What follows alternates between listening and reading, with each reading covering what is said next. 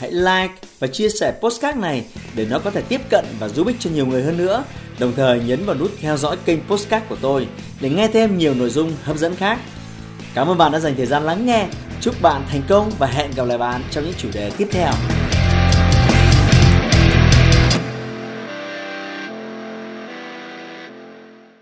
À, thời gian gần đây tôi nhận được rất nhiều các câu hỏi liên quan đến à, về vấn đề khởi nghiệp và đặc biệt là khía cạnh làm thế nào để lựa chọn một ý tưởng kinh doanh tốt. À, bạn nghe rất nhiều khi người thành công người ta nói rằng là lựa chọn thì quan trọng hơn nỗ lực. Câu này có ý nghĩa gì? Có nghĩa là nếu mà bạn à, lựa chọn một cái cơ hội tốt, một sản phẩm tốt vào thời điểm tốt ở một thị trường tốt thì bạn sẽ có cơ hội thành công rất lớn.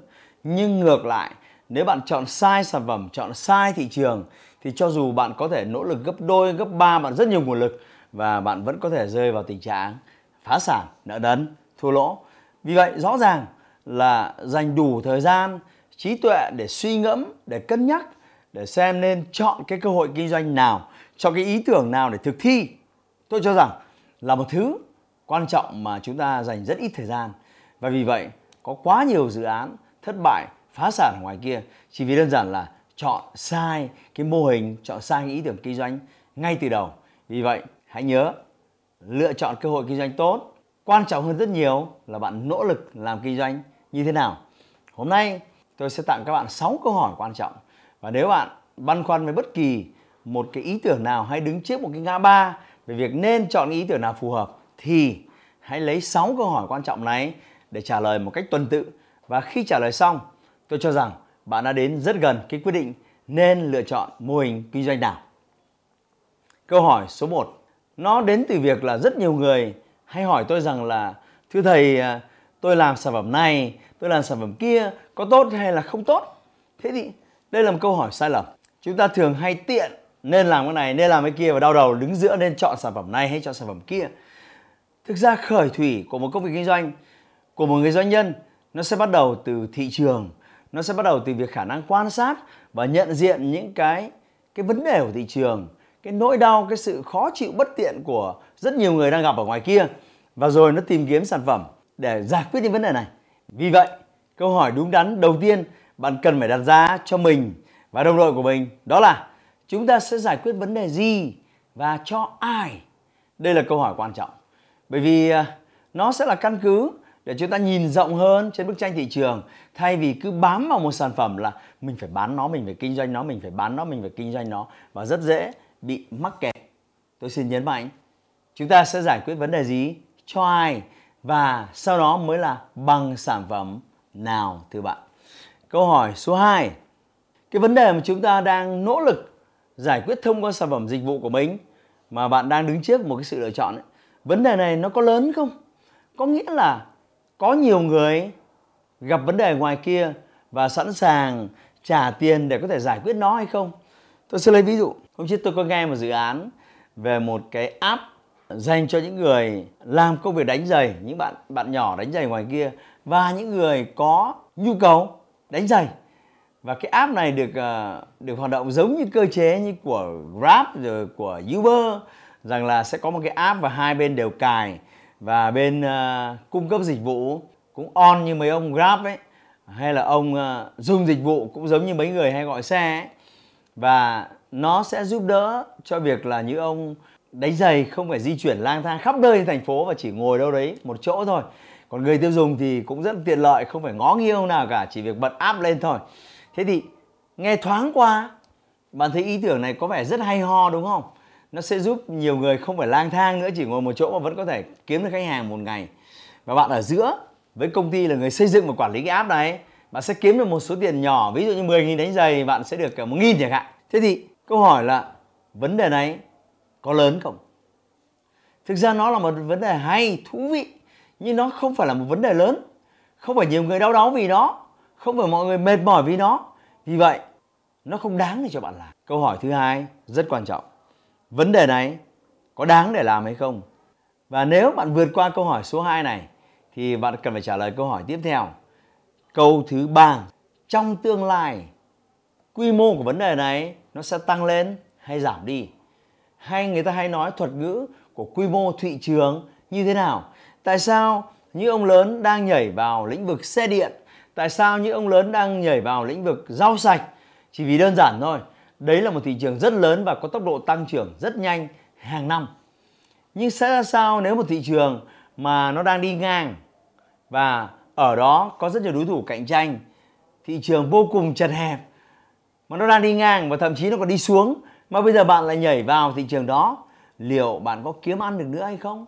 Tôi lấy ví dụ bây giờ thị trường trà sữa đang đóng băng. Tôi thấy lấy ví dụ thị trường uh, những cái hot trend ở đây như trà chanh chẳng hạn. Bây giờ liệu bạn nhảy ra và bạn lao vào thì cái quy mô thị trường nó đang như thế nào? Nó rất thấp. Hoặc thị trường ờ, xe gắn máy của chúng ta đang chỉ tăng trưởng vài phần trăm một năm. Và trong đó đang có sẵn những con ngáo ộp như là Honda như là Yamaha Piaggio nếu bạn nhảy vào liệu bạn có cơ hội chiến thắng hay không? Vì vậy, câu thứ ba rất quan trọng. Quy mô vấn đề này liệu có tăng trong tương lai hay không?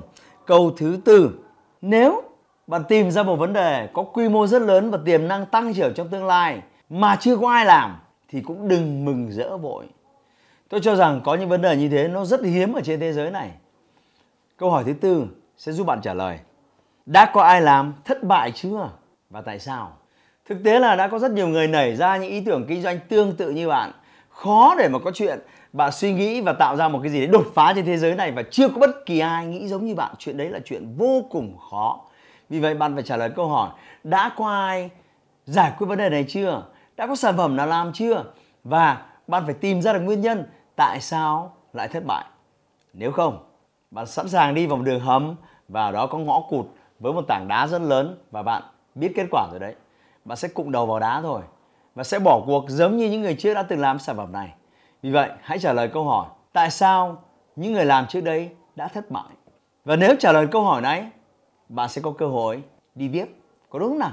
Còn nếu không trả lời câu hỏi này, tốt nhất là bạn nên dừng lại. Câu hỏi số 5 trong thị trường mà bạn đang chuẩn bị bước vào, luôn có sẵn nhiều đối thủ cạnh tranh ở đó. Và bạn cần phải trả lời câu hỏi, liệu bạn nhảy vào bạn có cơ hội nào để làm tốt hơn họ hay không? Có rất nhiều khía cạnh để bạn có thể chứng minh việc làm tốt hơn, sản phẩm bền hơn, mẫu mã đẹp hơn, giá thành tốt hơn ờ, được người tiêu dùng yêu thích hơn, dễ sử dụng hơn. Cái khái niệm hơn này, nó rất rộng và bạn phải trả lời. Bạn có chứng minh được hoặc bạn có xác suất có cửa nào để làm tốt hơn những đối thủ cạnh tranh đã xâm nhập thị trường này trước bạn hay không? Nếu bạn không trả lời được câu này mà chỉ chung chung là chúng tôi sẽ làm cố gắng nhất có thể chúng tôi sẽ cố gắng à, để có thể giá thành tốt hơn à, vân vân vân. Mà không thể chứng minh được. Tốt nhất là bạn không nên. Bắt đầu. Kinh doanh là một môn khoa học. Bạn phải ra quyết định dựa trên các căn cứ rõ ràng. Chứ không chỉ đơn giản là tôi sẽ cố hết sức thế là xong. Nhớ lời tôi. Câu số 6 có một quy tắc thế này trong thị trường.